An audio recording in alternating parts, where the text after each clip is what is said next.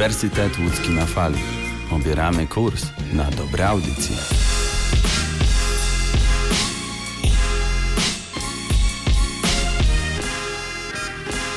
Mamy 21 dzień maja, w normalnych okolicznościach ligi piłkarskie byłyby już bliskie zakończenia obecnych sezonów, a każdy kibic z niecierpliwością czekałby na spotkanie w finału Ligi Mistrzów w Stambule. Jak wszyscy wiemy, rzeczywistość okazała się zupełnie inna, jednakże zdaje się, że stopniowo futbol wraca do życia. Z tej strony Damian Markowicz, a wysłuchacie Sportcastu. Dziś nieco wcześniej usłyszycie Jana Piekutowskiego, bowiem będzie on moim dzisiejszym gościem. Porozmawiamy między innymi o tym, o czym już napomknąłem we wstępie, a dokładniej o powrocie Bundesligi i wreszcie o jakichś konkretnych meczach. Następnie poruszymy tematy kilku lig, które zdecydowały się oficjalnie zakończyć zmagania w tym sezonie, a także wspomnimy o zmianach właścicielskich w dwóch klubach europejskich angielskim oraz polskim. Audycję zakończymy mówiąc o problemie płac dla piłkarzy i piłkarek, opierając się o niedawny proces sądowy reprezentantek USA. Z wielkim optymizmem podchodzę do tych zagadnień i mam nadzieję, że Wy także. Już po przerwie muzycznej wracam razem z Jankiem, to ostatnia szansa na zaparzenie sobie kawy lub herbaty.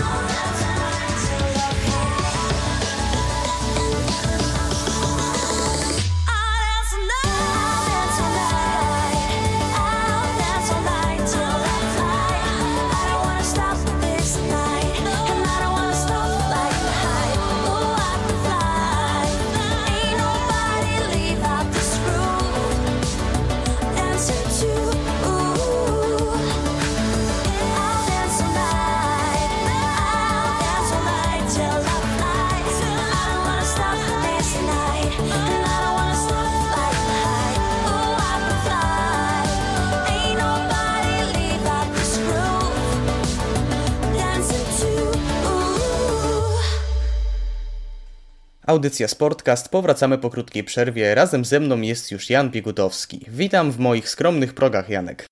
Witam serdecznie i tutaj jest mi naprawdę bardzo wygodnie. Każdego kolejnego gościa najpierw pytam, jak mija mu czas bez sportowych emocji podczas tej światowej kwarantanny. Teraz co prawda wszystko wychodzi na prostą i powracamy do względnej normy, aczkolwiek ciekawi mnie, jak gospodarowałeś sobie tym czasem wolnym, który, gdyby nie okoliczności, prawdopodobnie poświęciłbyś na piłkę nożną.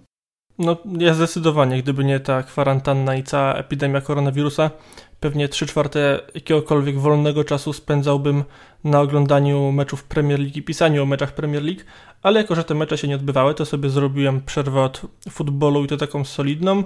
Skupiłem się na innych dyscyplinach, y, dzięki, głównie dzięki serialowi Netflixa The Last Dance, traktującego drużynie Chicago Bulls w ich ostatnim mistrzowskim sezonie 98 roku.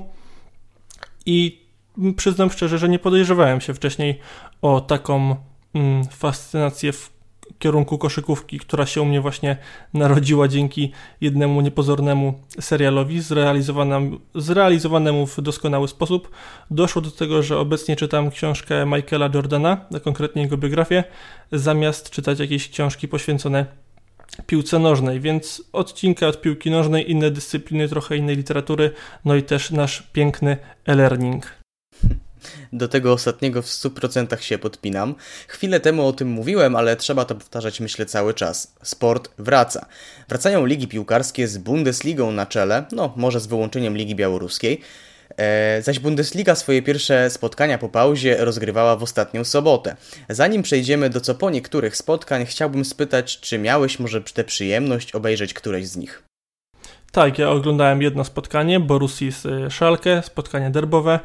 Chociaż tutaj trudno mówić o jakiejkolwiek rywalizacji między tymi zespołami na boisku oczywiście, bowiem Borussia odjechała Szalkę w 100% i ten nieśmieszny już mem, że Szalkę 04 znowu się ziścił. Szalkę dostało straszne wciry na boisku. Zawodnicy nie pokazali tak naprawdę żadnego zaangażowania. Może tego w statystykach nie widać, bo Szalkę oddało trzy celne strzały na bramkę, Borussia zaś cztery.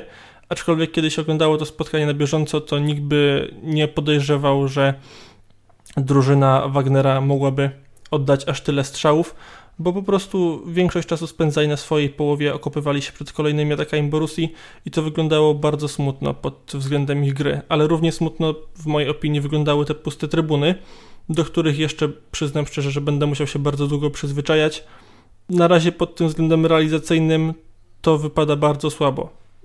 Trzeba się jednak przyzwyczaić do tego, że tu będzie to taka raczej stała narracja, iż nie będziemy oglądali meczów z udziałem kibiców, a nie poszczególne mecze w Mistrzów, jak na przykład Legia z Realem kilka lat temu, która też była bez udziału trybun. No a tutaj taka sytuacja będzie się rozgrywała co najmniej do końca tego sezonu, a być może nawet i w następnym, więc no, trzeba się do tego przyzwyczaić, chociaż to będą mm, bardzo trudne wysiłki, przynajmniej z mojej strony. Myślę, że zwłaszcza obiekt Signal Iduna Park strasznie dziwnie jest obserwować, kiedy jest stoi po prostu pusty. E, River Derby zdecydowanie, jak już mówiłeś, na korzyść Borussii. Z tego co widziałem po skrótach, Szalkę właściwie nie wyszło na boisko. Najlepszym podsumowaniem tego meczu, moim zdaniem, była czwarta akcja bramkowa, w której Rafael Guerreiro otrzymał podanie na pole karne i dość niespodziewanie strzelił lewą nogą, czyli tą ustawioną bliżej bramki. Zaś kwintesencją znakomitej postawy Szalkę w tym meczu był błąd John Joe Kenny'ego w tej akcji, Anglik o dobry metr zamał linię spalonego. No John Joe Kenny to jest według mnie taka bardzo wesoła postać, jeżeli chodzi o szalkę. Nie spodziewałem się, że on będzie miał aż tyle minut rozgrywanych w drużynie e, Wagnera, bo przecież kiedy grał dla Evertonu nie łapał się do podstawowego składu, a jeżeli chodzi o defensywę Evertonu, to tam też nie jest za ciekawie. Natomiast teraz w tym sezonie Bundesligi 24 spotkania. Może nie wszystkie tak słabe jak to z Borusią, ale no część z nich była naprawdę mm, porażająco był porażająco nieskuteczny pod względem gry defensywnej John Jokeny i widać, że on jeszcze musi nabrać sporo, sporo ogłady, jeżeli chodzi o grę na takim poziomie. Chociaż z drugiej strony ma 23 lata, nie jest też już najmłodszym piłkarzem, chociaż w Polsce pewnie traktowany byłby jako junior. No ale umówmy się, jeżeli, jeżeli ktoś ma 23 lata, to powinien sobie już jakkolwiek radzić na tej prawej stronie w Bundeslidze, a John Jockeny na razie temu wydaje się zaprzeczać. Z pozostałych ciekawszych zdarzeń dotychczasowych spotkań chciałbym zwrócić uwagę, że Hertha pokonała Hoffenheim 3 do 0 pod wodzą nowego trenera Bruno Labadii, niestety bez udziału Krzysztofa Piątka. Tak, no, znaczy udział Krzytowa Piątka był, ale nie miał on udziału przy, przy chyba, jakiej, znaczy no, nawet nie chyba, przy jakiejkolwiek bramce, głównie y, Ibisewicz. Jeżeli ogląda, oglądałem skróty, no i Ibisewicz, czyli 36-letni piłkarz, pokazał naprawdę, to jest zbliżony, myślę, rodzaj piłkarza do Ilicicia z Atalanty, podobna technika użytkowa. No Venat już nie ma jakiejkolwiek szybkości tak naprawdę, bazuje na tym, co wypracował sobie wcześniej i wychodzi mu to mm, bardzo dobrze. No a Krzysztof Piątek w tym momencie oddala się i to dość mocno wydaje mi od pierwszego mm, składu Herty, bo musi rywalizować tak naprawdę z trzema piłkarzami, którzy są albo lepsi od niego na ten moment, albo na takim samym poziomie, więc jeżeli chodzi o mm, przenosiny piątka, to ja od początku byłem sceptyczny, a obecnie to zaczyna wyglądać jeszcze gorzej, chociaż to też jest pierwszy mecz po pauzie i pewnie mm, będzie większa rotacja zawodnikami w związku z tym, że jednak to przemęczenie może być wyraźniejsze. Interesująca była też akcja z meczu Eintracht Frankfurt Borussia Mönchengladbach. Ekipa gości w końcówce meczu mogła podwyższyć wynik na 4 do 1, wychodząc z 3 na 1 z bramkarzem, a chwilę później mając przed sobą pustą bramkę. Lecz obrońca Eintrachtu dobiegł do bramki i zablokował strzał. Na moje zapachniało ekstraklasą. Znaczy, wiesz co, no, zgodzę się z tym porównaniem do ekstraklasy, bo tej akcji przyznam się szczerze nie widziałem. Dopiero potem, kiedy na Twitterze zobaczyłem screen i że w tej sytuacji nie padła bramka, znalazłem sobie całą akcję i to jak to tam się potoczyło, faktycznie porównanie do ekstraklasy jest jak najbardziej zasadne. No, ja generalnie spodziewałem się, że po tej dłuższej przerwie mm, dyspozycje poszczególnych zespołów mogą być, nazwijmy to umownie, różne, aczkolwiek na poziomie Bundesligi nie spodziewałem się takiego, jak to łagodnie ująć, takiego błędu.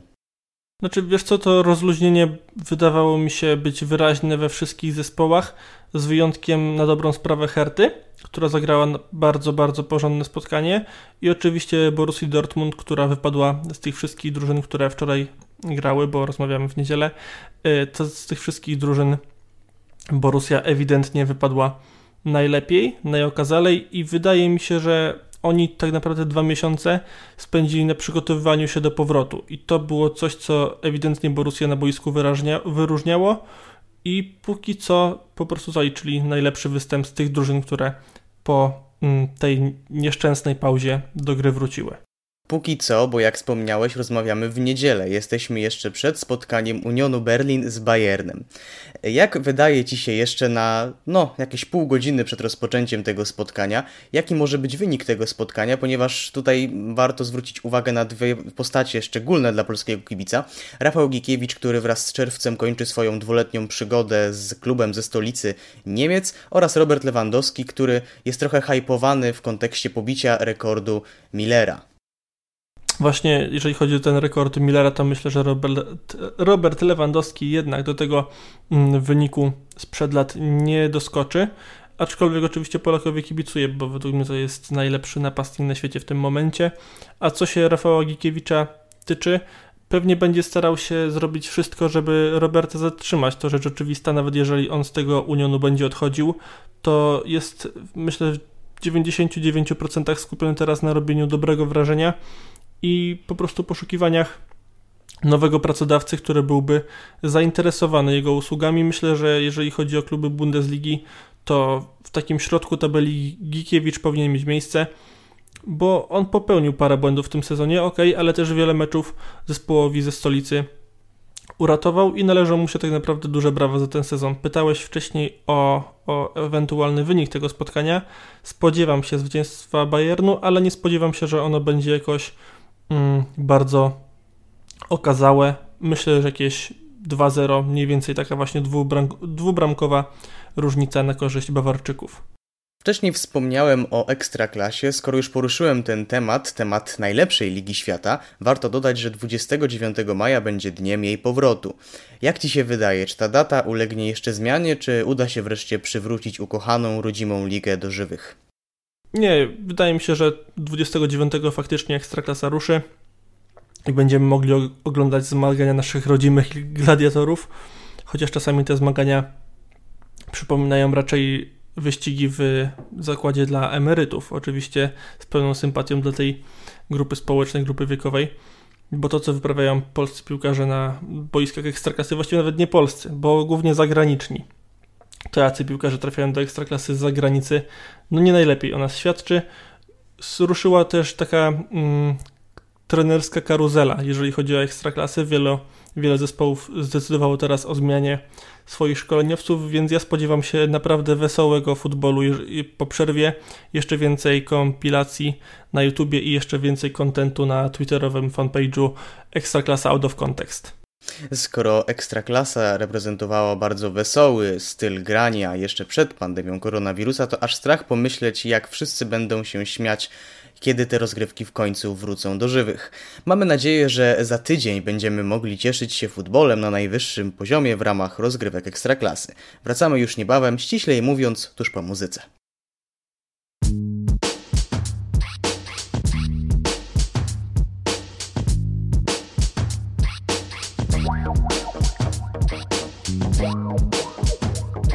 Wow.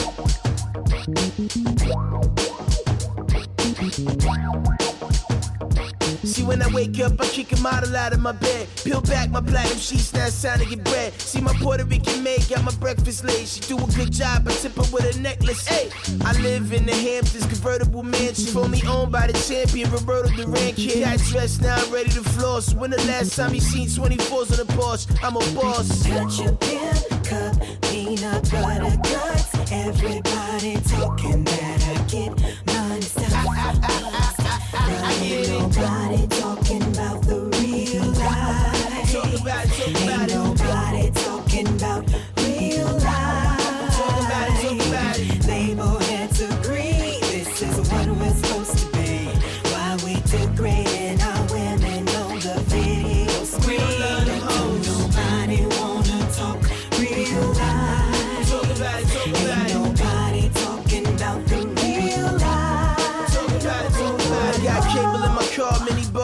Trunk, code 45, looking right next to the pump. Just in case I got a dump on my coke connect. Noriega was the man, but I get more respect. I fled the block with product, money fall in my hand. Ronnie Reagan was the press, but I call him my man. I got elephant elephantitis, baby, I'm big ballin', I'm getting hard paper. You getting Charmin. Cut your pin, cup, peanut butter guts. Everybody talking that I get money. Stop. Ain't nobody talking about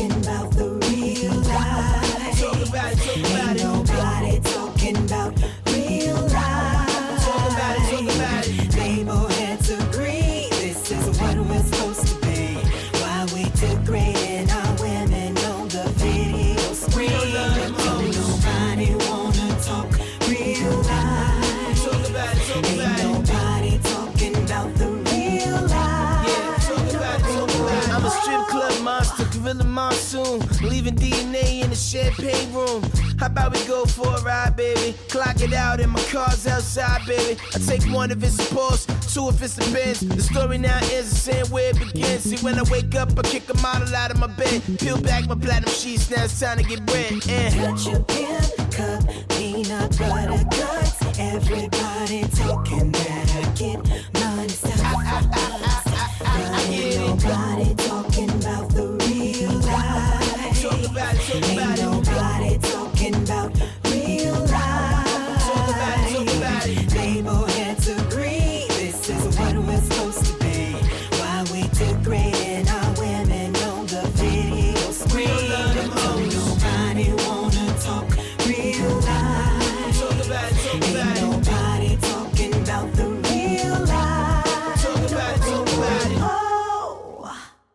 Słuchacie Uniwersytetu Łódzkiego na fali, a dokładniej Sportcastu. Razem z Jankiem Piekutowskim rozmawiamy o ostatnich wydarzeniach ze świata piłki nożnej. W tym wejściu tematem przewodnim będą dwie ligi: Eredivisie oraz Ligę, które zakończyły dotychczasowe sezony. Podstawowe pytanie: co myślisz Janek o takiej decyzji, zgoła różnej w obu przypadkach? Przyznam ci szczerze, że ja jestem zaskoczony ob, znaczy obydwiema tymi decyzjami i wydaje mi się, że pospieszono się w obydwu tych ligach. Można było spokojnie poczekać i wrócić nawet w tym terminie, który planowany jest w Premier League, czyli właśnie mm, na z tego co pamiętam 12 czerwca, wtedy ma wrócić angielska ekstraklasa. Myślę, że jeżeli Holendrzy i Francuzi chcieli być bezpieczni, to powinni właśnie poczekać mniej więcej do tego terminu, tym bardziej, że na niego decyduje się Anglia, która miała sytuację znacznie gorszą niż w tych dwóch krajach, aczkolwiek wiemy, że w Holandii to w dużej mierze wynikało z tego, że rząd po prostu wymógł na lidze taką decyzję. No aczkolwiek tak jak wspominałem, nie podobało mi się to pod tym względem, że to jest ucinanie sezonów, no nie w połowie, ale w trzech czwartych i odbieranie wielu zespołów szansy na walkę o wyższe cele. Z tego co wiem, Lyon jest bardzo mocno niezadowolony z decyzji, która zapadła. Oni tracą do miejsca, które gwarantowałoby im miejsce w Lidze Europy jeden punkt. No, jeżeli ten sezon faktycznie utrzymana zostanie ta decyzja, że tabela zostaje taka, jak jest w tym kształcie, to Lyon po prostu nie może zagrać w europejskich pucharach, mimo tego, że traci zaledwie jeden punkt na jeszcze kilka ładnych kolejek przed końcem, więc takie sytuacje są po prostu, no nie chcę powiedzieć, że niesmaczne, ale niewygodne z każdego możliwego punktu widzenia. Dla kibiców Lyonu, dla w ogóle fanów francuskiej piłki i w ogóle też myślę, że dla, dla całej UEFA i rozgrywek y, jakichkolwiek, czy Ligi Europy, czy Ligi Mistrzów, powinny te ligi poczekać i ewentualnie, gdyby uznały, że nie ma szans na jakikolwiek bezpieczny powrót w terminie, który pozwalałby skończyć tę ligę i jednocześnie nie przeciążyć zbytnio piłkarzy, to wtedy podjąć decyzję o zamknięciu rozgrywek, ale no nie w tym czasie, kiedy to zrobiono, bo już chyba kilka ładnych tygodni minęło od momentu, kiedy to Francja i Holandia zadecydowały, że więcej meczów w tym sezonie obu tych lig nie zobaczymy. Jest to naprawdę ciekawa sytuacja, ponieważ obie te ligi postąpiły kompletnie inaczej co do decyzji odnośnie niedokończenia tego sezonu. Francuzi zatwierdzili sezon taki jaki jest, dając tym samym tytuł PSG, zaś władze Eredivisie sezon anulowały. Liderem po ostatniej rozegranej kolejce był Ajax, mający tyle samo punktów co drugie AZ Alkmaar, lecz lepszy bilans bramkowy. Jako, że jesteś kibicem Liverpoolu, zgaduję, że jesteś zwolennikiem rozwiązania francuskiego. E, zdecydowanie tak, bo inaczej generalnie nawet gdyby fakt, że nie kibicuję Liverpoolowi to raz, ale dwa, to nie podobało mi się samo podejście do tego, że sezon anulować. No to jednak te mecze się odbyły. Tutaj nie ma czego zabierać. Jeżeli już jakieś to rozwiązanie musiałoby być, żeby coś z tą ligą zrobić i ją zamknąć i nie kończyć sezonu, to w takim kształcie, jak to zrobili raczej Francuzi, na pewno nie tak jak to zrobili Holendrzy, bo z tego co wiem, to bramki, które strzelili zawodnicy w lidze holenderskiej będą wliczane do ich ogólnego bilansu bramkowego w lidze. Mm, Hakim Ziyech otrzymał tytuł najlepszego zawodnika sezonu w Ajaxie teraz przed transferem do Chelsea, a przecież ten sezon pod takim formalnym względem się nie odbył. Doprowadziło to naprawdę do wielu różnych zawirowań, m.in. Alan Pardew, dobrze znany z Premier League, mm, utrzymał zespół Den Haag w ekstraklasie holenderskiej, mimo tego, że miał aż 7 punktów straty do 16 Sittardu, także to pokazuje, że w Holandii doprowadzono do naprawdę dziwnej sytuacji i ja będę się powtarzał, że mnie się to po prostu nie podobało, chociaż to rozwiązanie Francuzów też nie przekonuje mnie w 100%, bo nie chciałbym, żeby ktoś ewentualnie kiedyś zarzucał jakiemukolwiek klubowi, a tym bardziej temu, któremu kibicuję, że zdobył mistrzostwo zanim rozegrano wszystkie możliwe mecze. Hakim Ziyech, wywoływany tutaj w Twojej wypowiedzi do tablicy, całą tę sytuację skomentował następująco.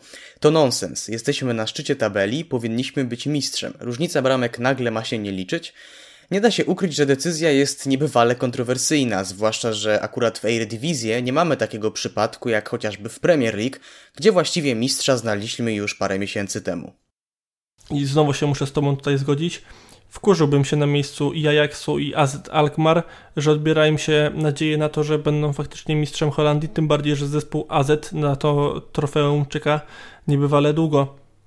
I oni by, podejrzewam, chcieli walczyć do tego samego końca, tym bardziej, że są tego Ajaxu bardzo blisko. Różnica bramek faktycznie na korzyść tej bardziej rozpoznawalnej ekipy z Holandii, ale sezon, sezon trwał i to nie powinno się mm, nigdy kończyć w ten sposób. Tym bardziej, że w takim układzie to równie dobrze którykolwiek z zespołów Ligi Holenderskiej mógłby mieć na koncie 0 zwycięstw i 0 remisów i 0 punktów generalnie, nawet 0 strzelonych bramek, a jednocześnie stwierdzono by, że ok, w takim wypadku wy utrzymujecie się w holenderskiej Ekstraklasie zostajecie w niej i w Niwecz idą wszystkie 25 czy 26 kolejek, bo zależy od liczby, które rozegrały tam mm, drużyny.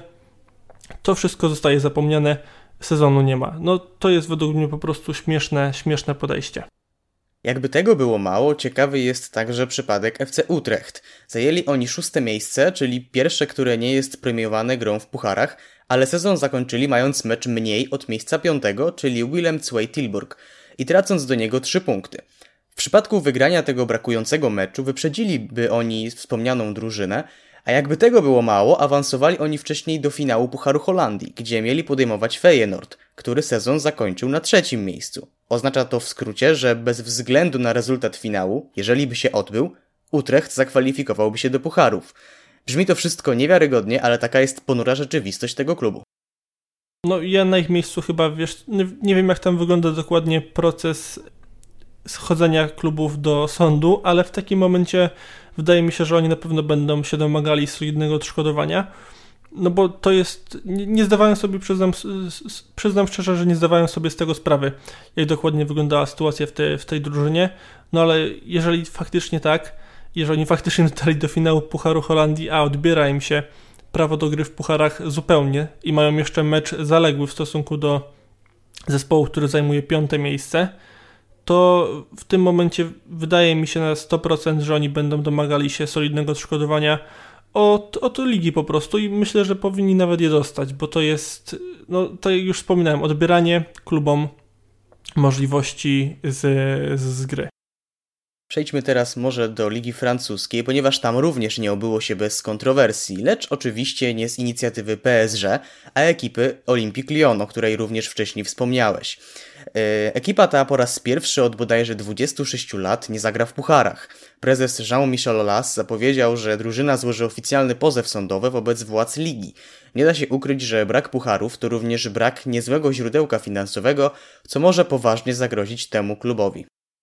No tutaj znowu się będę musiał z Francuzami zgodzić pod tym względem, że również na ich miejscu szedłbym po prostu do sądu, bo to jest szkodzenie klubowi znowu decyzją włodarzy ligi. I nawet jeżeli Lyon utrzymuje się w dużej mierze z transferów wychodzących z klubu, to jednak tej sytuacji są oni tak naprawdę postawieni pod ścianą i oni muszą zawodników sprzedawać, żeby sobie zapewnić płynność finansową, bo te pieniądze z UEFA i FIFA, jakie by nie były, są dla klubu z Francji no jednak bardzo istotne. Dlatego ta decyzja mnie w pełni nie dziwi, tym bardziej, że jak mówiłem, oni mają naprawdę jeden punkt straty do szóstego miejsca, który już gwarantował udział w eliminacjach do Ligi Europy. Ciekawie robi się też w Anglii. Tam co prawda decyzji co do zakończenia Premier League nie było, ale wszystkie ligi młodzieżowe sezon anulowały. Zgaduję, że musiałeś się tym nieźle zestresować. Przyznam Ci szczerze, że nie, bo ligi młodzieżowe tam w Anglii rządzą się swoimi prawami i one nie mają zwykle jakiegokolwiek przełożenia na ligi, na tą ligę dorosłą, że tak powiem, na Premier League, tym bardziej, że już zapowiedziano ten powrót, o ile piłkarze jutro wrócą do treningów, bo to był warunek, więc mam nadzieję, że tak się faktycznie stanie i jutro zobaczymy pierwsze zdjęcia z obozów treningowych wszystkich zespołów Premier League, aczkolwiek no mam nadzieję, że ten sezon zostanie normalnie dokończony, i ani nie zostanie anulowany, ani nie zostanie zakończony w obecnej formie. Chcę po prostu, żeby Premier League dograło ten sezon do końca. A gdyby tak spojrzeć na to racjonalnie, bo wcześniej przecież Belgowie też już, też już kończyli sezon, ale UEFA pogryziła palcem i znowu usiedli do rozmów. Wiem, że pewnie nie będziesz w pełni obiektywny ze względu na Liverpool, ale co ty byś zrobił, jeżeli, powiedzmy, nie byłoby możliwości dokończenia tego sezonu w jakiejś lidze, już nawet nie mówiąc o Premier League? Zatwierdzenie rozgrywek, czy ich anulowanie? Przyznam szczerze, że jeżeli już byśmy zostali postawieni pod taką ścianą, to raczej to zatwierdzenie rozgrywek w taki sposób, jak ta tabela się ukształtowała na przestrzeni całego sezonu, bo anulowanie wydaje mi się być szkodą dla całej ligi, a mm, zatwierdzenie obecnej tabeli dla poszczególnych zespołów i po prostu wybrałbym teoretyczne, przynajmniej mniejsze zło. Co liga to dylemat i tym stwierdzeniem zakończmy ten temat. Po przerwie pomówimy o zmianach właścicielskich w dwóch klubach, jednym bardziej znanym na świecie, a drugim w naszym nadwiślańskim kraju. Zostańcie z nami.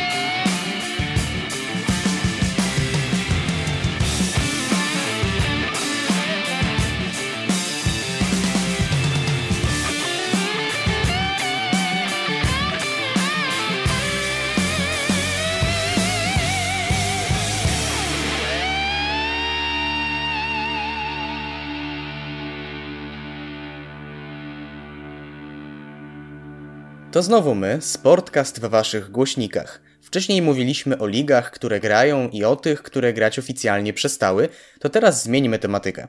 Newcastle United i Polonia Warszawa. Do niedawna te kluby nie miały właściwie nic wspólnego, lecz ostatnio obie zmieniły właścicieli. Angielski klub w 80% przejął Saudyjczyk Mohammed bin Salman, zaś ekipę czarnych koszul Francuz Grégoire Nitu. Co w ogóle sądzisz o takim sztucznym budowaniu potęg przez bogatych działaczy głównie ze wschodu? Szansa na zbudowanie historii, czy zabijanie futbolu banknotami? Mnie to już dawno przestało przeszkadzać tak naprawdę, tym bardziej, że powstało to finansowe fair play, które w wypadku drużyny Newcastle głównie, bo myślę, że Polonia Warszawa raczej tego finansowego fair play nie będzie łamała, no to jeżeli chodzi o Newcastle, to oni mają te obostrzenia nad sobą i muszą zwracać uwagę na wszelakie tam prawne kruczki, żeby przypadkiem nie dostali na przykład zakazu transferowego na kilka ładnych okienek, co podejrzewam byłoby naprawdę dużą szkodą dla nowo budującej się teoretycznej przynajmniej potęgi. Jeżeli chodzi o samych właścicieli, to tutaj bym miał raczej pewne wątpliwości pod tym względem no, łamania praw, do których oni się jakby nie tyle przyznają, co powoduje kraj, w którym oni mieszkają, bo Arabia Saudyjska, która jest miejscem zamieszkania i właściwie miejscem, które teraz będzie sponsorowało Newcastle United, bo przecież te, te, ta spółka, która przejęła Newcastle w 80% w głównej mierze składa się z przedstawicieli mm, takich formalnych tego państwa, to są osoby, które rządzą Arabią Saudyjską, a tam prawa człowieka są łamane w sposób nagminny. Dochodzi też spór między stacjami telewizyjnymi, bowiem Bain Sport wystosowało prośbę o zablokowanie tego przejęcia z tego względu, że w Arabii Saudyjskiej swoją siedzibę ma jeden z największych streamerów na czarnym rynku piłkarskim, który nawet swoje dekodery wysyła do Afryki i w ten sposób Premier League traci grube miliony w związku z nielegalnym streamowaniem meczów, bo normalnie ten rynek obsadzony jest przez Bain Sport, a właśnie ten, uznajmy to, magnat z Arabii Saudyjskiej doprowadza do tego, że Premier League pieniądze traci i po prostu zarządowi Bain Sport wydaje się być to zupełnie nielogiczne, że Premier League dopuszcza do takiego przejęcia w momencie, w którym będzie bogacił się ktoś, kto doprowadzał przez lata do tego, że Premier League pieniądze traciło. Natomiast jeżeli chodzi o przejęcie Polonii Warszawa przez Francuza, który przecież 20 lat już mieszka w Polsce, to mnie takie sprawy cieszą z tego względu, że Polonia to naprawdę jest zasłużony klub, jeżeli chodzi o polski futbol. To jest najstarsza drużyna w Warszawie. Drużyna bardzo mocno, bardzo wyraźnie zapisana na kartach polskiego futbolu, do której mam sentyment nie polegający na tym, że Polonii kibicuję, ale kiedy byłem małym dzieckiem, to po prostu te przebitki z meczów Polonii generalnie pamiętam. I to jest podobna sytuacja, jeżeli chodzi na przykład o, o Wizę Łódź, że chciałbym, aby takie drużyny miały miejsce przynajmniej na zapleczu ekstraklasy i jak najlepiej im się generalnie wiodło, bo być może jestem sentymentalny, a być może wiem, że takim markom łatwiej byłoby zbudować silniejszy polski futbol niż załóżmy Termalice Brookbet nie cieczy z całą sympatią do tej drużyny. Udzieliłeś naprawdę wyczerpującej odpowiedzi, po której właściwie moglibyśmy zakończyć to wejście, jednakże trochę cię jeszcze pomęczę. Najpierw o Anglikach. Jak myślisz, ile milionów może biegać jednocześnie w przyszłym sezonie w strojach popularnych srok na St. James Park? Oj, to jest bardzo trudne pytanie, bo jak wspominałem, e, fair play będą musieli przestrzegać tego finansowego, ale mówi się o dwóch, trzech głośnych nazwiskach, które mogłyby St. James Park zasilić. Głównie wymienia się Edisona Cavaniego i Arturo Vidala. Z tego co pamiętam, to są dwa nazwiska, o których mówi się najpoważniej w kontekście SROK. Wydają mi się być piłkarzami którzy mogliby się w, tym, w tej Premier League sprawdzić, ale z uwagi na to, że są, nie, to, nie są to młodzieniaszkowie, ani nie są oni z Zlatanem Ibrah Ibrahimowiczem, to to przeskoczenie byłoby dla nich jednak dość, dość trudne. Aczkolwiek najciekawiej pod względem tego, kto przyjdzie do Newcastle, wydaje mi się, że jest, mm, jeżeli chodzi o pozycję menadżera. Tutaj mówi się, że murowanym kandydatem jest Mauricio Pochettino i trzymam kciuki za to, za tą zmianę, bo Steve Bruce jest trenerem bardzo archaicznym, natomiast Mauricio Pochettino wydaje mi się być człowiekiem idealnie skrojonym pod to, żeby coś w nowym klubie zbudować na lata. Do wspomnianych dwóch przez siebie zawodników, czyli Edinsona Cavaniego oraz Arturo Vidala, dodałbym jeszcze od siebie Gareta Bale'a, o którym również w kontekście Newcastle jest całkiem głośno. Walijczyk początek w Realu miał całkiem dobry i uwierz mi, mogę o, to, o tym zaświadczyć, lecz teraz wielu chętnie by się go pozbyło. Okazję może wykorzystać klub z Premier League, w której Gareth grał i to z dużym powodzeniem. Jeszcze odnośnie Edisona Cavaniego, to w tym sezonie kończy mu się kontrakt z PSG i mówiło się sporo o grze w Chinach, lecz niewykluczone, że Urugwajczyk zasili właśnie Newcastle. Wspomógłby ich doświadczeniem, a także miał okazję do gry w Premier League, gdzie do tej pory nie mogliśmy go podziwiać. Tak, ja tutaj znowu się muszę z Tobą zgadzać. Y, Gareth Bale pod tym względem, chciałbym jego powrotu pod tym względem, że bardzo lubię tego piłkarza, mimo że raz złamał mi serduszko w jednym finale Ligi Mistrzów, kiedy to pogrążył Liverpool, ale to jest zawodnik, którego w tej lidze brakuje, bo wpisywał się w jej klimat, myślę, w 100%. Manchester City od momentu przejęcia przez szejków potrzebowało czterech sezonów do zdobycia Mistrzostwa Anglii, na dodatek zdobytego w pamiętnych okolicznościach i sprzątniętemu sprzed nosa lokalnym rywalom. Czy Newcastle może odtworzyć historię The Citizens? Odpowiem krótko i będzie to odpowiedź negatywna dla Newcastle. Wydaje mi się, że nie. I taka sytuacja w ciągu czterech lat no na 98% nie powinna nastąpić.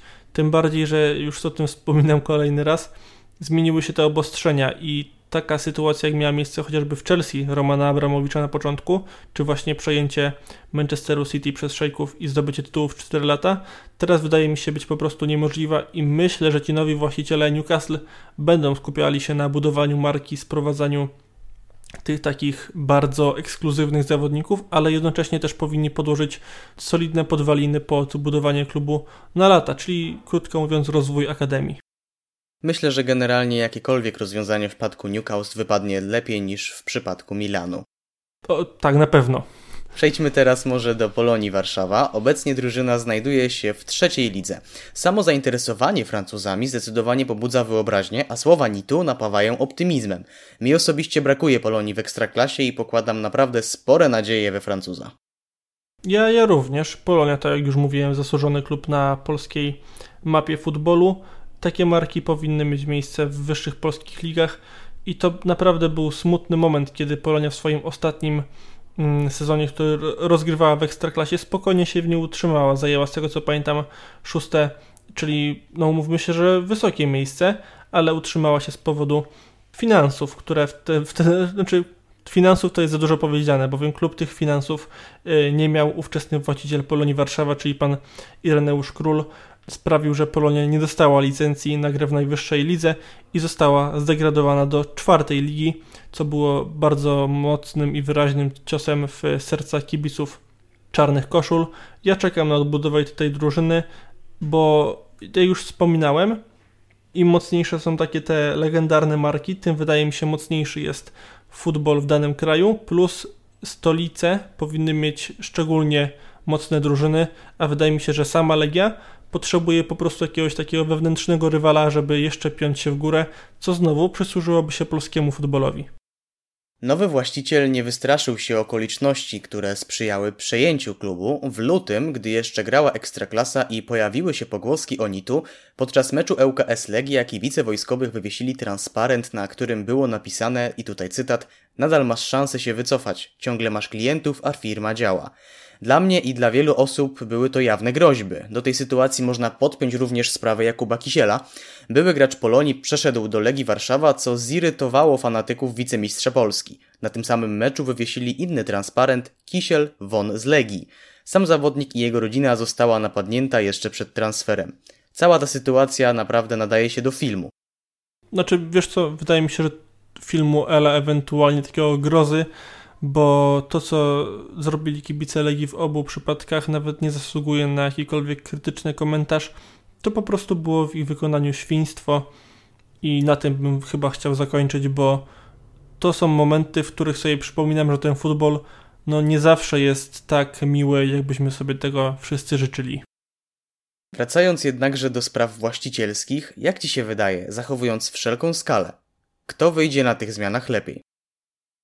Mm, oj, ciekawe pytanie, ale wydaje mi się, że w takim bliższym czasie to będzie to bardziej z pożytkiem dla Newcastle, chociaż w, w, takim może też globalnym ujęciu to Newcastle, ale jeżeli chodzi o taki wewnętrzny rynek, to, to Polonia myślę też nie będzie z tego powodu płakała, a nawet będzie bardzo zadowolona. Na tę chwilę postawmy w rozmowie kropkę. Po przerwie muzycznej wrócimy do sportcastu i poruszymy temat piłkarzy i piłkarek z USA w kontekście zarobków. Myślę, że warto zostać z nami.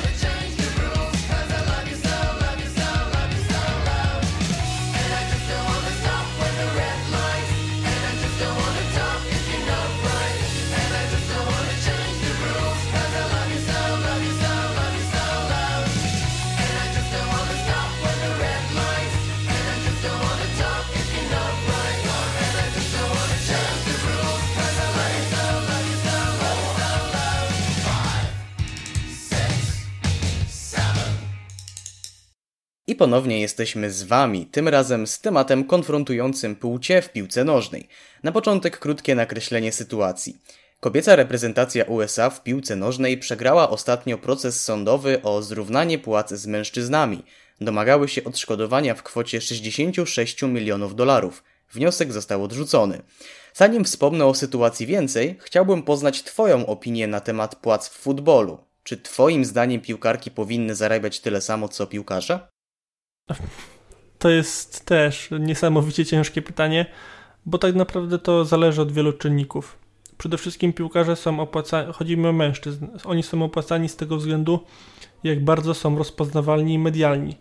Nikt randomowemu piłkarzowi z ekstraklasy nie płaci aż tyle, co jakiejś najbardziej znanej piłkarce w USA i to jest w porządku, bo chodzi o po prostu popularność marki.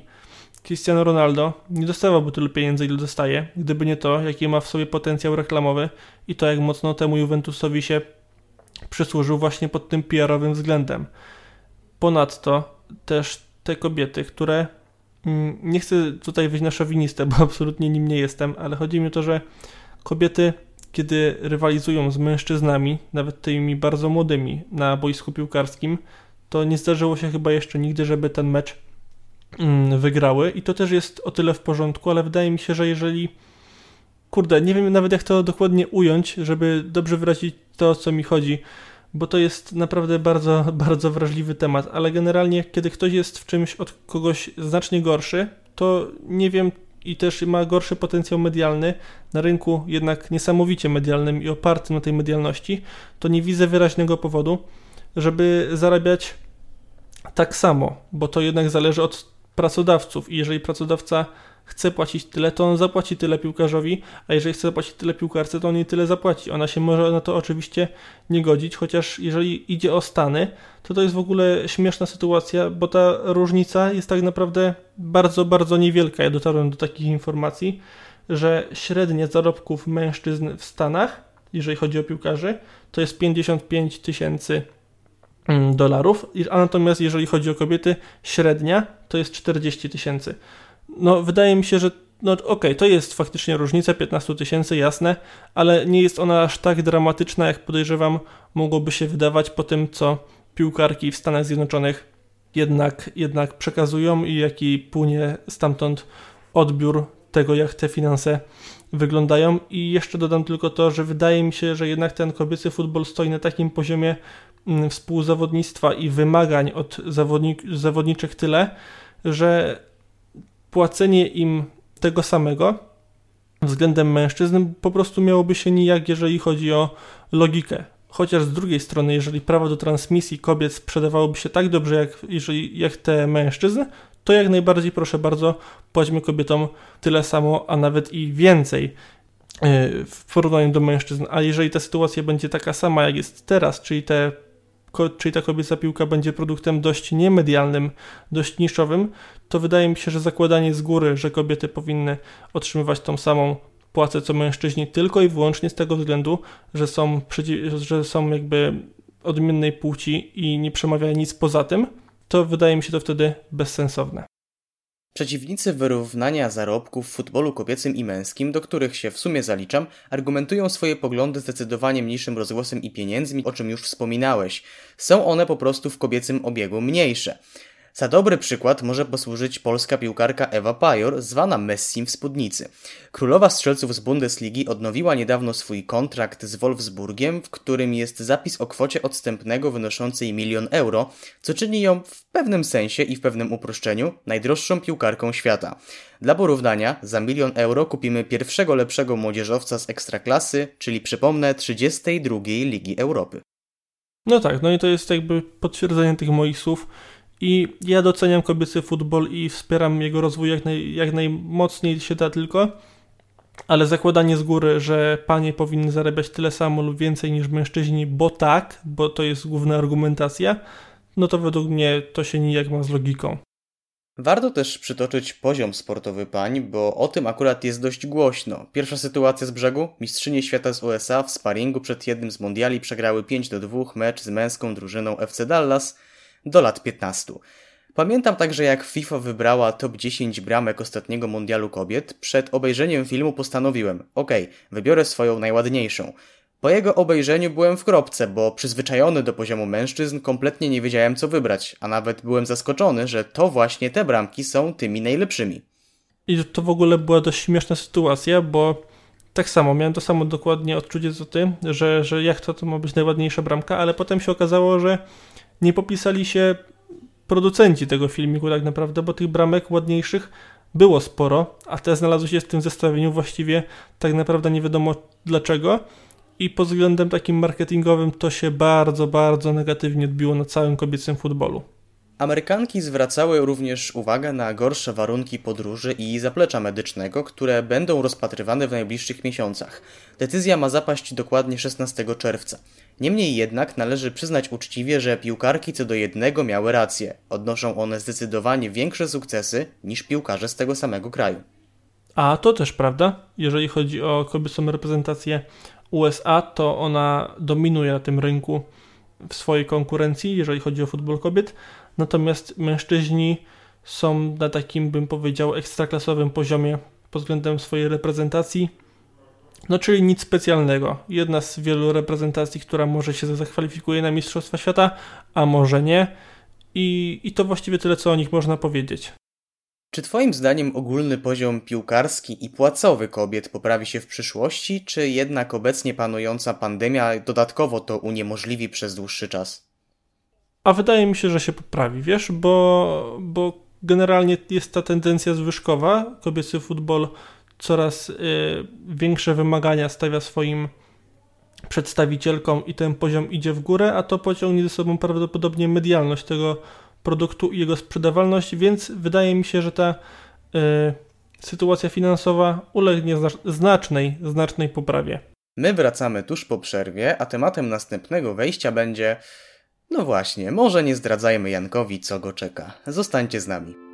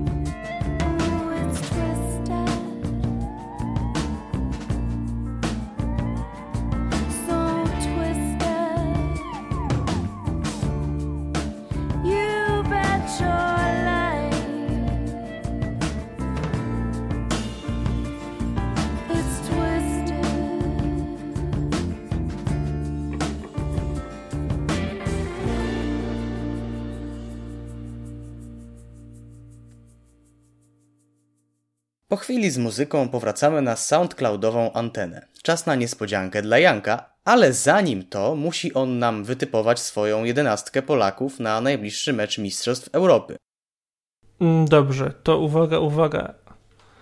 Y, Postaram się to zrobić jak najbardziej logicznie, ze wszelkimi prawami, czyli w bramce będzie Wojtek Szczęsny. To jest oczywiście moja życzeniowa jedenastka.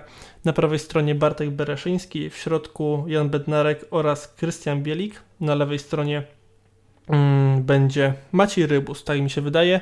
Lewa strona pomocy Sebastian Szymański. Środek pomocy to Grzegorz Krychowiak i Mateusz Klich.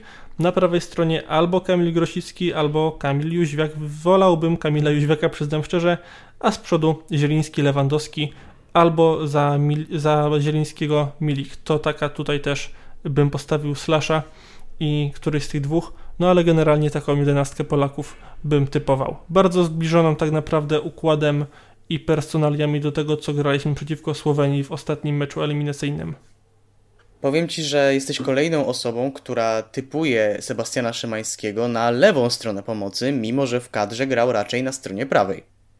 Tak, ale jakoś tak mi się ten Szymański na tej lewej stronie yy, w myślach, głównie z tego względu, że prawa jest bardzo konkurencyjna tak naprawdę, bo mamy i Grosickiego i Jóźwiaka, no i jeszcze dokładanie do tego Szymańskiego czy Kądziora byłoby podejrzewam zbyt dużym obciążeniem, a chciałbym, żeby Sebastian Szymański dostał szansę na euro. Zanotowane, zamknięte na klucz, klucz do szafy, a z niej wyciągnę go w dzień meczowy. Janek, chyba wiesz na co przyszła pora? Yy, tak, wiem, ale z drugiej strony nie wiem. Twoją niespodzianką będzie sprawdzenie Twojej wiedzy. Jesteś fanem Liverpoolu, więc aby nie było za łatwo, to nie będzie to dotyczyło ekipy The Reds. Okej, to uniknę kompromitacji jakiejś większej, bo jakby nie odpowiedziano sobie z Liverpoolu, to bym się poczuł smutno. Na Twoje nieszczęście, albo jak może przed chwilą zauważyłeś szczęście, jeden z moich gości, Piotrek Grym, również kibicuje Liverpoolowi i podkradł Ci nieco w pewnym sensie niespodziankę, więc w Twoim przypadku skupimy się na reprezentacji Polski. Przygotowałem dwa spotkania biało-czerwonych. Polska-Portugalia z roku 2006 w ramach eliminacji do Mistrzostw Europy 2008, wygrany przez naszych 2 do 1, oraz mecz Polska-Niemcy z roku 2014, zakończonym jedynym triumfem nad naszymi zachodnimi sąsiadami. Razem daje nam to 4 jedenastki. Twoim zadaniem będzie wytypowanie dwóch z nich, lecz aby nie było za łatwo, tylko jedna z nich może być Polska. Dodatkowo, jeśli wybierzesz skład biało-czerwonych na przykład z meczu z Portugalią, to druga jedenastka, jaką musisz wytypować, będzie rywal z 2014 roku, czyli Niemcy. Czy wszystko jest jasne? Yy, upewnię się, jeżeli wybiorę na przykład Polskę z 2006, to w takim wypadku muszę wziąć Niemców z 2014, tak? Dokładnie. No i vice versa. Dobra, to daj mi się sekundę zastanowić, co będę lepiej pamiętał. Jeszcze tylko to- dodam, że na obie jedenastki będziesz mieć dwie minuty. Znaczy po dwie Dobra. minuty. I jeżeli podam jakiegoś piłkarza, który nie brał udziału w tym meczu, to, to mnie dyskwalifikuje, czy mogę dalej Nie, tak nie, sobie nie, nie, strzelać? nie. Możesz jak najbardziej dalej wymieniać. Okej, dobra, to w takim razie będę prosił Polskę 2006 i Niemców 2014. Dobrze, jak najbardziej taki wybór zatwierdzam. Oficjalnie, definitywnie. Tak, definitywnie, panie Hubercie. Dobrze, to teraz od którego składu chciałbyś zacząć? Yy, zacznę od tych Polaków z 2006, bo podejrzewam, że będzie ciężej. Dobrze, a więc skład Polaków z 2006 roku, mecz z Portugalią, czas start. Na bramce na pewno był Wojtek Kowalewski, tak, to na pewno. Zgadza się? E, dalej obrona, o matko, Jacek Bąk. Dokładnie. E, pff, pomocy, mm, no Jacek Kiszunówek musiał być, bo bramkę strzelił. Yy, wszedł w drugiej połowie. A, dobra, dobra, dobra. To w takim razie nie. To y, jak nie Krzynówek, to... Hm. Dobra, środek pola na pewno Lewandowski, Mariusz oczywiście. Mhm. Y, z nieśmiertelnym Radkiem Sobolewskim. Yy, dokładnie. Bramki, to bramki w tym meczu strzelał Smolarek w takim razie. Dwie, czyli Smolarek. Tak, Do tego Maciek Żurawski na pewno. Racja.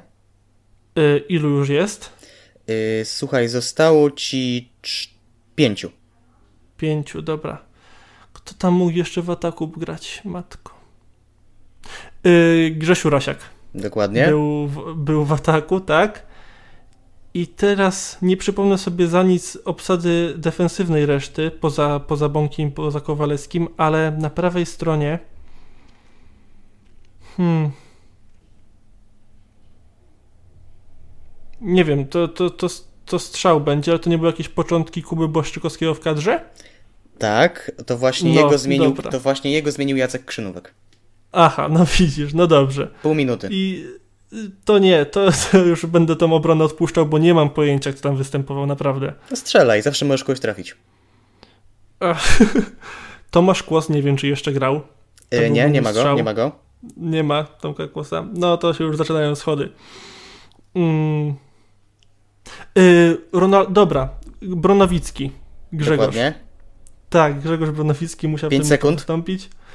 Bo został. A, pff, no nic, dobra, tyle.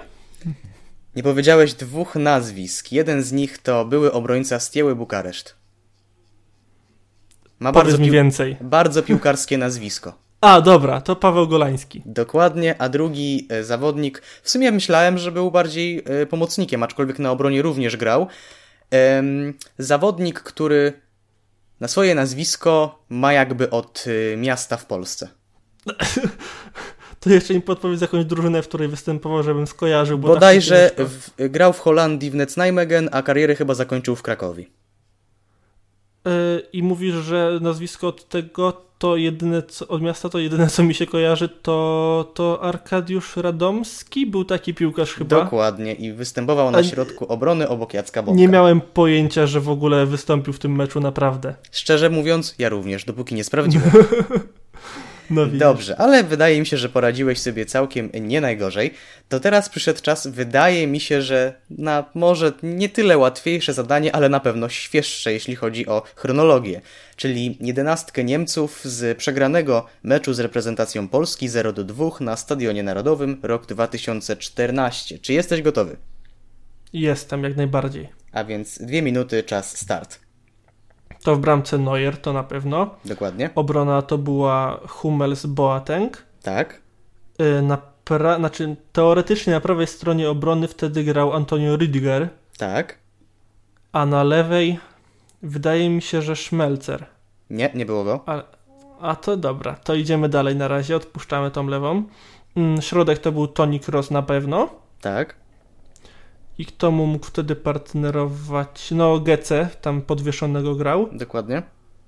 Lewa strona to pewnie Andre Schirle, bo to jednak jego czasy w kadrze. Zgadza się. Mm, prawa strona na razie nie wiem. No i w ataku Thomas Miller. Dobrze, to brakuje, też- to brakuje też mi ci trzech wydaje. zawodników jeszcze.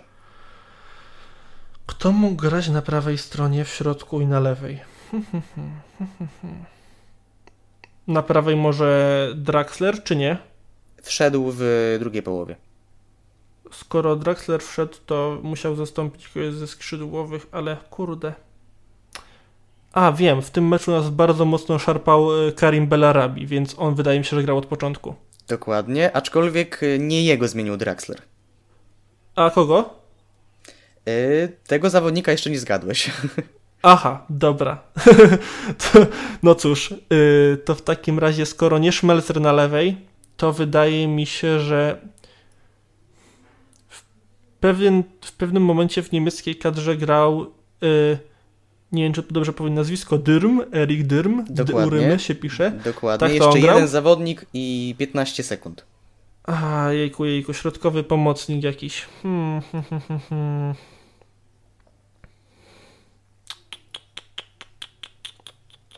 To właśnie za niego wszedł Draxler.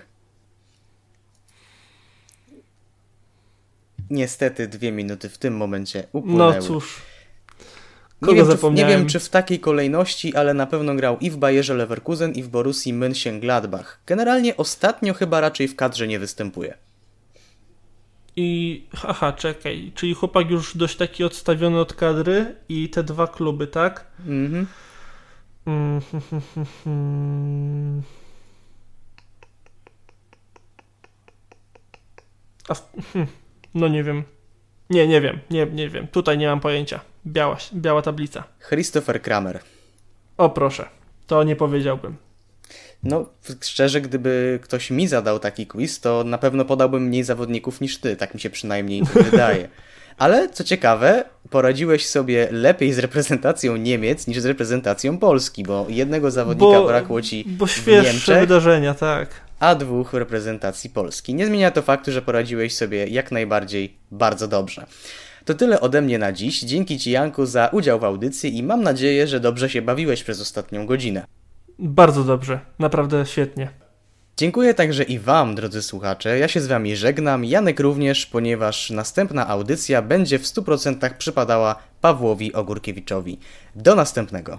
Do następnego.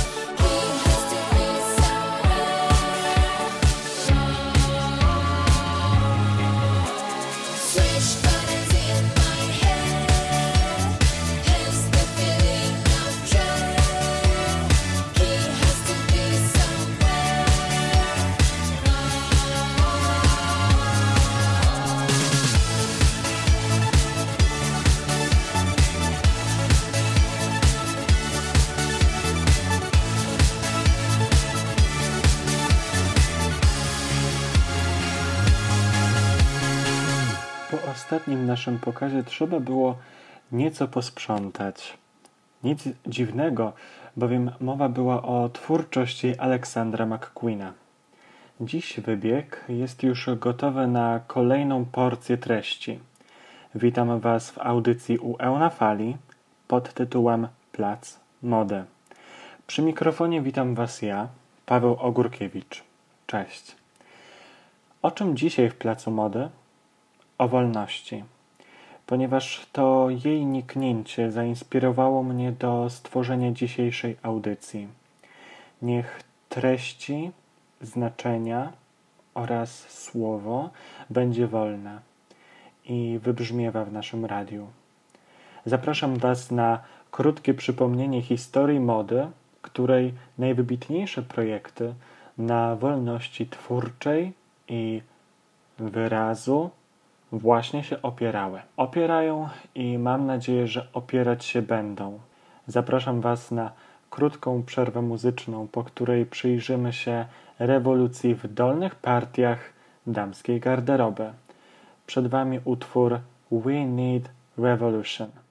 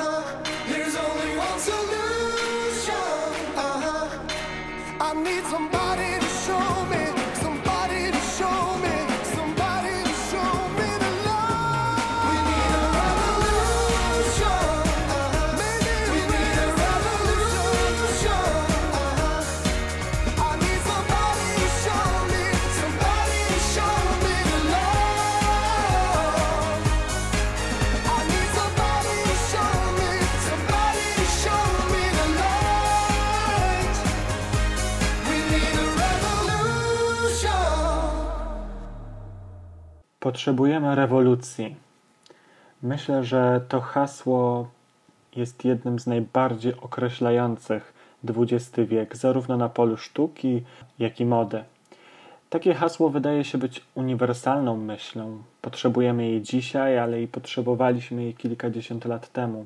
Potrzebowały jej kobiety, które zapragnęły porzucić konwenanse zbudowane z stelaży, bufiastych sukni oraz gorsetów. Kobieta, kobieta XX wieku, chociaż jak się za chwilę okaże, jeszcze wcześniej, potrzebowała spodni.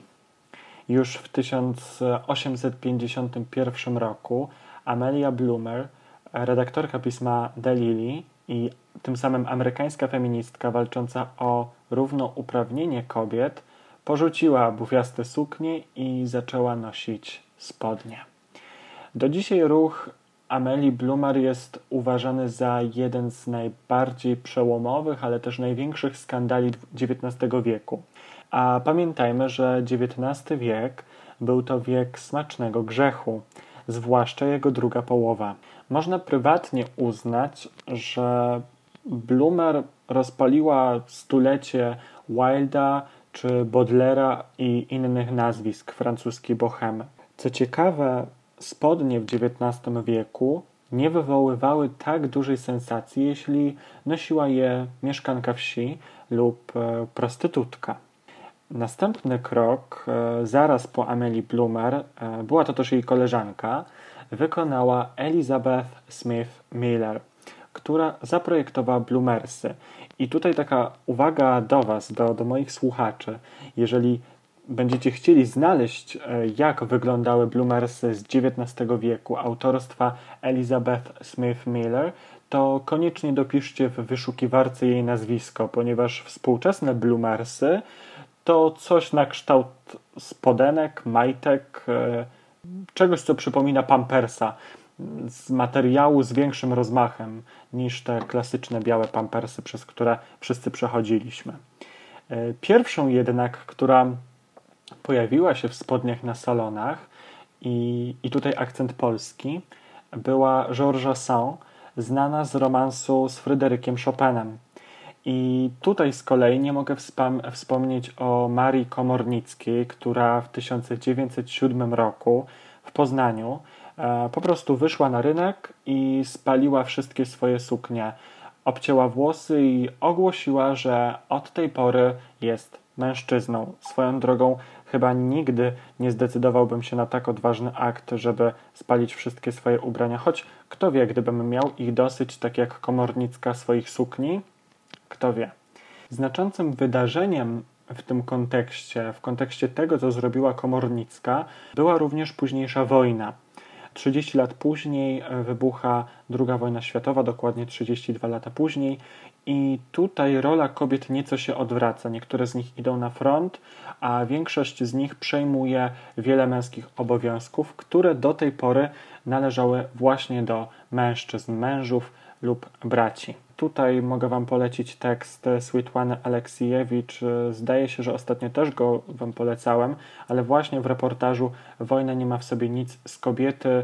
e, Aleksijewicz poświęca e, zjawisku garderoby męskiej na ciele damskim dużą część swojego reportażu.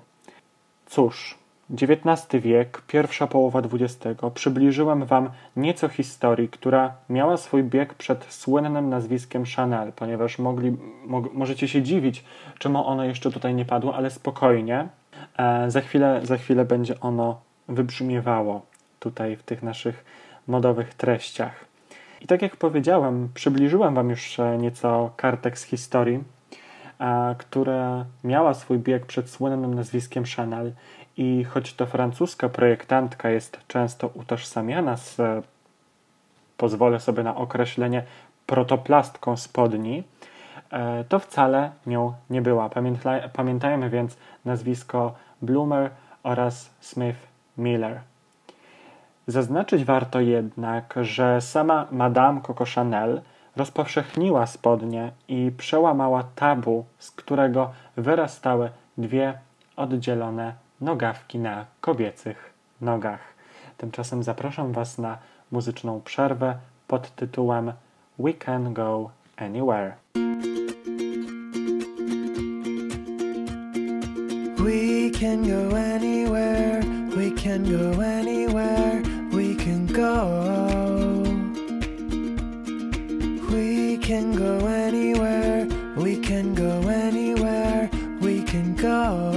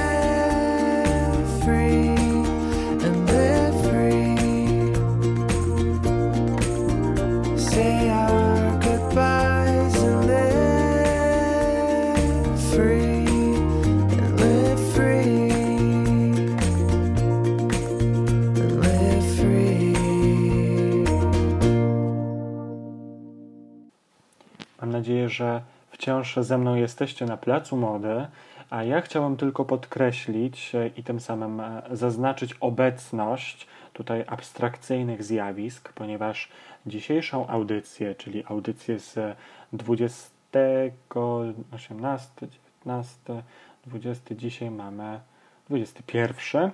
E, Dzisiejszą audycję z 21 maja współprowadzą ze mną dźwięki. Dźwięki, moi drodzy, okoliczności przyrody podmiejskiej. Pies czy traktor też swój głos mają i nie zabierajmy im tego, e, chociaż wolałbym, aby nie przygłuszały treści, które dla Was przygotowałem. Niech brzmią w tle. I tak jak nie zabierajmy głosu e, psom czy trak, e, traktorom, tak e, głosu również nie powinno się zabrać wówczas Madame Chanel. I nie zabrano, mimo wielu prób. Coco Chanel można uznać za prekursorkę miejskiego stylu, miejskiego, męskiego stylu w modzie damskiej. I idącego tardem, kobieta jest kobietą. I sama Chanel bardzo wyraźnie wzięła sobie te słowa do swojego francuskiego serca. Chanel przez swoją nieco męską sylwetkę miała problem ze znalezieniem odpowiednich dla siebie ubrań. Często sięgała do szaf e, swoich kochanków, a wierzcie mi, było ich paru. Krytykowała długie spódnice, niewygodne gorsety, koronki i falbanki. a- I francuska projektantka chciała wytworzyć taki rys kobiety z klasą, ale taką klasą, taką klasą codzienną, wygodną, jednocześnie przejrzystą i strawną dla odbiorcy, ale też dla e, samej modelki, e, czyli kobiety, e, kobiety Paryża. Mówi się, że to Chanel dała kobietom wolność, a później Yves Saint Laurent dał im siłę i mimo, że ta dwójka za sobą, za sobą nie przepadała, to jeszcze o Messie Laurent usłyszymy w tej audycji. E, A takim zrobiłem na przekór, zestawiłem ich obok siebie, chociaż z takimi duetami, pamiętajcie, trzeba uważać. E, Ja na przykład osobiście nigdy nie położę na półce z książkami Dostojewskiego obok Nabokowa. Autor Lolity twierdził, że Dostojewski potrafi pisać tylko o pomyleńcach i mrocznych zakamarkach duszy, a w przeciwieństwie do mojej opinii, e, według której Fiodor jest mistrzem prozy. Mm, Wróćmy jednak do postaci Chanel i modowych bojów na placu mody. Zobaczcie, jak ładnie wkomponowała nam się nazwa audycji.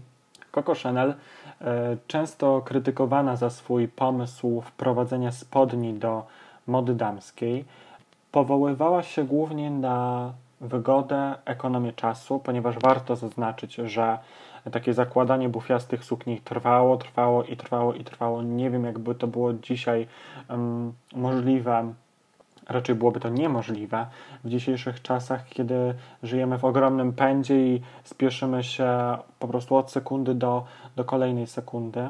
I tutaj Chanel głównie podkreślała też to, że zaprojektowane spodnie, czy też e, spodnie, które ona chciała rozpowszechnić w, e, głównie w mentalności kobiecej, ale nie tylko, zakładało się 100 razy szybciej niż właśnie wspomniany przeze mnie gorset, falbanki i setki gramów materiału. Chanel długo nie mogła się przebić ze swoimi ideami do zbiorowej świadomości społeczeństwa XX wieku. Projektantka postawiła wszystko na jedną kartę i zachwyciła się urodą Marleny Dietrich. Zdecydowała się ubrać ją w garnitur, co oczywiście wywołało skandal, a sama Dietrich e, kojarzona była przecież z kwintesencją kobiecości, więc pokazana w garniturze ujawniła zupełnie inny obraz e, kobiety seksownej, kobiety ociekającej takim erotyzmem. E, Dietrich była to jedna z postaci, na widok której mężczyźni mdleli, szaleli. Była niekwestion- jest niekwestionowaną ikoną kina. No a tutaj ryzykowny ruch zarówno ze strony projektantki, jak i aktorki.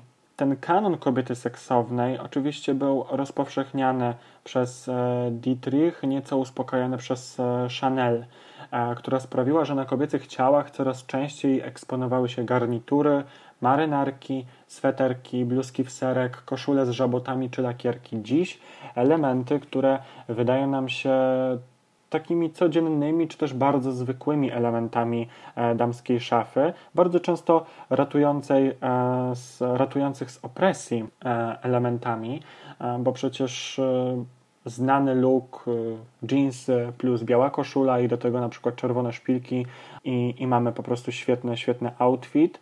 Zresztą sama Beyoncé chyba zainspirowała się tym, grając w teledysku do, swojej, do swojego utworu Crazy in Love. I tutaj warto zaznaczyć, że Chanel faktycznie wprowadziła jakoś e, ten nurt świadomościowy do, do, do społeczeństwa. Później natomiast w 1964 e, Henri Courage pokazał spodnium, czyli kostium damski składający się z żakietu i długich spodni. No a później już e, wkraczał, wkraczał na wielką scenę modową przeciwnik Coco Chanel, czyli sam Messier Yves Saint Laurent. Stworzył on damski smoking, który stał się znakiem rozpoznawczym domu mody węża. O nim jednak po krótkiej przerwie muzycznej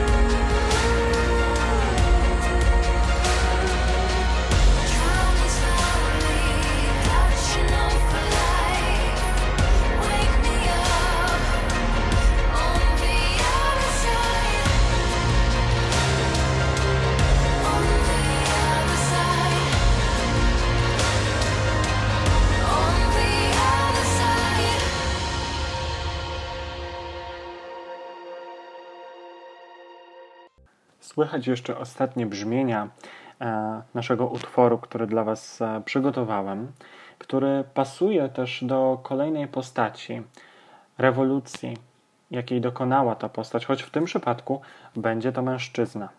Mężczyzna, który właśnie azyl tworzył. Uwielbiał się zaszywać w swoim domu w Marrakeszu, zwanym domem węża. E, Mowa o projektancie, który nieustannie mnie zachwyca, i choć jak się ostatnio okazało, e, moje typy czy też upodobania względem ulubionego twórcy właśnie w świecie mody nieco się zmieniły, to nieustannie mnie zachwyca, co zrobił dla świata mody Yves Saint Laurent. Projekty Yvesa, takie jak sukienka Mondrian, inspirowana obrazem prekursora abstrakcjonizmu, e, słynny nude look, kurtka safari, czy wreszcie damski smoking, który możemy nadal podziwiać na wybiegach tego słynnego domu mody, dzisiaj pod kierownictwem Antoniego Vaccarello, są dziś uważane za kamienie milowe mody. Tymczasem, gdy powstały, wzbudzały one zachwyt, jak i oburzenie. I wśród wiernych fanek kreacji z metką Yves Saint Laurent znalazły się wówczas e, Paloma Picasso, Grace Kelly czy Lulu de Falice. No i ostatnia, wydaje mi się, że dla naszej audycji oraz treści chyba najważniejsza, Nan Kempner. Ta ostatnia wybrała się pewnego wieczoru do nowojorskiej restauracji, ubrana w damski smoking od Ivesa i być może ku zaskoczeniu została z niej wyproszona. Menadżer miał jej na odchodnym powiedzieć, że u kobiety spodnie podczas formalnego przyjęcia, jakie wówczas było organizowane w tej restauracji, są tak samo niedozwolone jak strój kąpielowy. Słysząc to, Kempner, zafascynowana projektem Ivesa, wyszła, a następnie wróciła już bez spodni. Przedłużoną marynarkę Yves Saint Laurent potraktowała jak krótką sukienkę, obchodząc tym samym przepisy, które nie zabraniały mini. Czy dziś nie widzimy tego samego w magazynach modowych lub na ulicach? Marynarka w stylu oversize, ostatnio modna w brązowo-beżową kratę i do tego pasek wyszczuplający talię i gotowe. Można ruszać na ulicę w stylu Laurent i Kempner.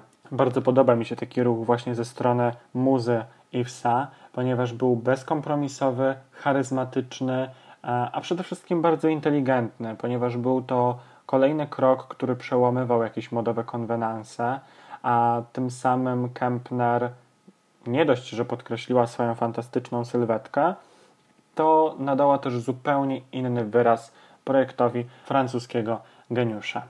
I tak jak można ruszać na ulicę w stylu Laurent i Kempner, tak, drodzy słuchacze, ruszajmy, ruszajmy, tak jak pisze to Karczuk w biegunach, tym razem w kierunku muzycznego przerywnika pod tytułem Free.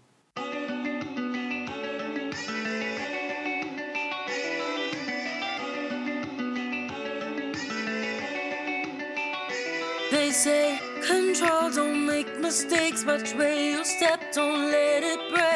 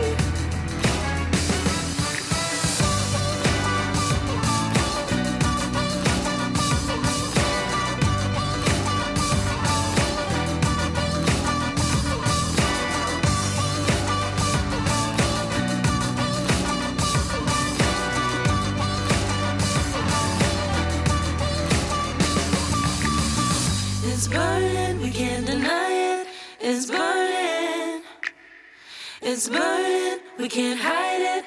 It's burning.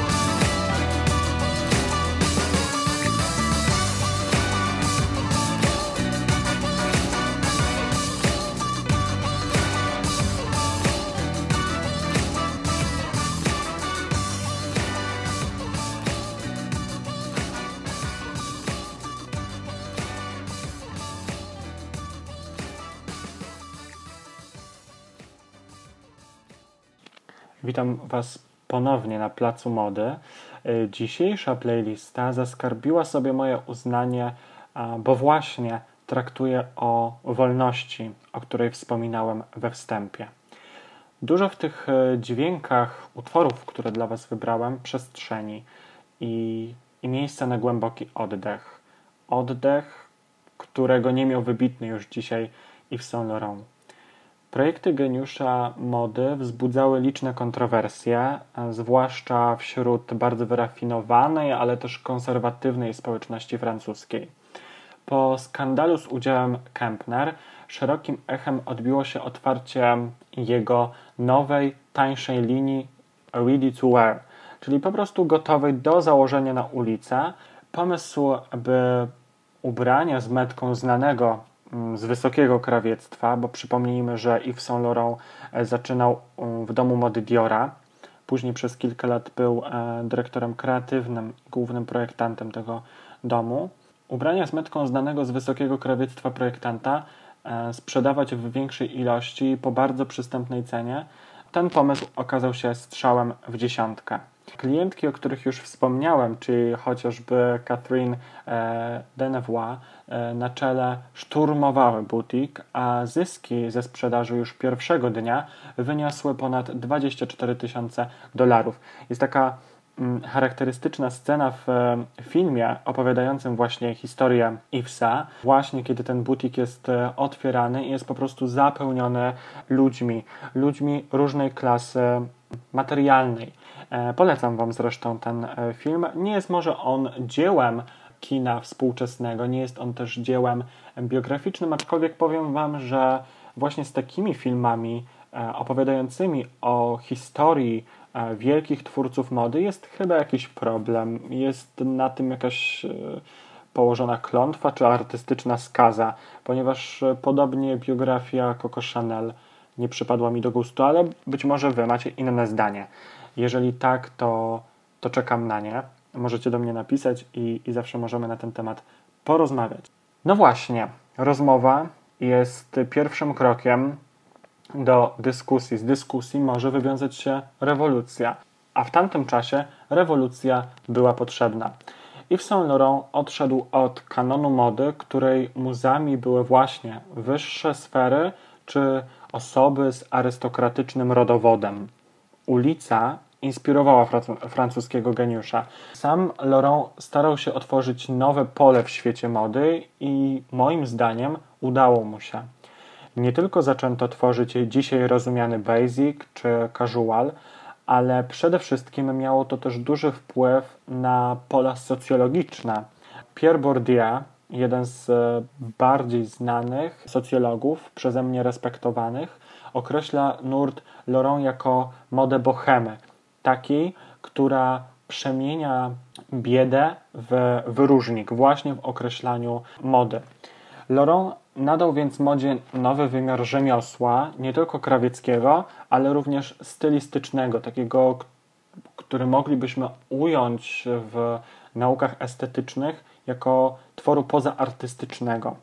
Oczywiście świat mody był zniesmaczony e, tym, co zrobił Yves e, po otwarciu linii Ready to Wear i spotkało się to z wieloma e, takimi uszczypliwymi komentarzami ze strony kolegów z, z branży. Jeden z nich, Emanuel Ungaro, stwierdził, że nowa linia Yvesa jest bardzo, bardzo smutna. I bardzo spodobało mi się, tak jak bardzo, bardzo smutna, tak bardzo, bardzo spodobało, spodobała mi się riposta e, samego Messier Laurent, e, na którą nie trzeba było długo czekać, ponieważ odpowiedział on e, swojemu koledze, e, i tutaj cytuję, Moda byłaby bardzo smutna, gdyby jej jedynym celem było ubieranie bogatych kobiet. Tak właśnie odpowiedział swojemu adwersarzowi. E, cięta riposta, lecz z klasą, czyli tak jak lubię. Chylmy więc czoła wielkiemu geniuszowi francuskiego domu mody, a tymczasem przed Wami i dla Was How I Know.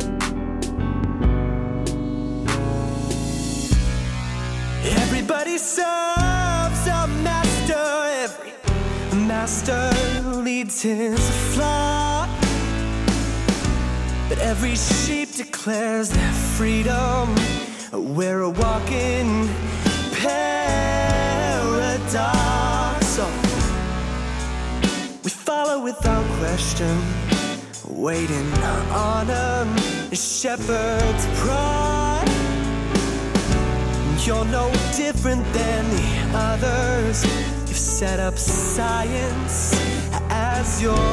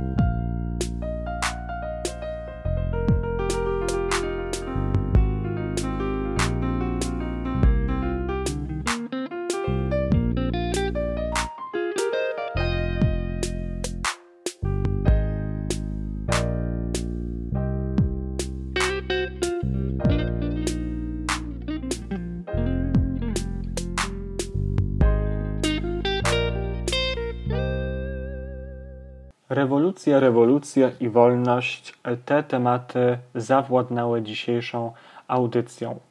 W świecie mody to myślę dwa kontrowersyjne i ryzykowne narzędzia. Ale jak pokazuje historia Coco Chanel i Yves Saint Laurent, nadal nie wierzę, że zespalam ich obok siebie w jednej audycji. Wybaczcie mi to. To oczywiście na potrzeby, e, na potrzeby samego tematu. Mm, Myślę, że nie wybaczyliby mi tego. Przepraszam. Właśnie Chanel i Yves Saint Laurent oboje zaryzykowali i zapisali tym samym znaczącą ilość tekstu na kartach historii. Napisali zdecydowanie swoje rozdziały e, w historii mody. Oczywiście trzeba pamiętać, że takich zwrotów w modzie było więcej. Mógłbym tutaj powiedzieć też o New Looku Diora, e, rozpasanej erotyczności w połączeniu z dramatyzmem, e, teatralnością u Aleksandra McQueena, czy e, bardzo nam takiej współczesnej amorfii płci, którą proklamuje Alessandro Michele w domu mody Gucci. O tych postaciach na pewno jeszcze usłyszymy na placu mody, ponieważ są to nazwiska, które zbudowały lub budują nasze kanony estetyczności. Pamiętajcie, aby wyrażać siebie i aby podążać najbardziej krętym, krętymi i kosmicznymi ścieżkami, a na eleganckiej kolacji nie bać się ściągnąć spodni. Tak jak zrobiła to moja ulubienica Nan Kempner, moja i samego Messia Laurent. Bezczelność, odwaga, bezkompromisowość, ale i świadomość. Czyżby była to recepta na sukces? Cóż, po tym co tutaj powiedziałem i po tym co pokazała historia, wszystko wskazuje na to, że tak, jest to recepta na sukces. Szanowni słuchacze, to był Plac Mody, a w roli prowadzących wystąpili Paweł Ogórkiewicz, chociaż to niekulturalne przedstawiać siebie jako pierwszego, także może jeszcze raz. Szanowni słuchacze, to był Plac Mody, a w roli prowadzących wystąpili zjawiska przyrodnicze charakterystyczne dla środowisk podmiejskich. Mam nadzieję, że mimo wszystko nie było ich słychać. Jeżeli tak, to przepraszam. Czyli nieokiełznany szczekający pies oraz przejeżdżający za oknem traktor. W tle mógł pobrzmiewać również śpiew mojej babci. Trzymajcie się ciepło i modnie. Mówił dla Was Paweł Ogórkiewicz, a była to audycja u Eunafali Plac Mody. Cześć!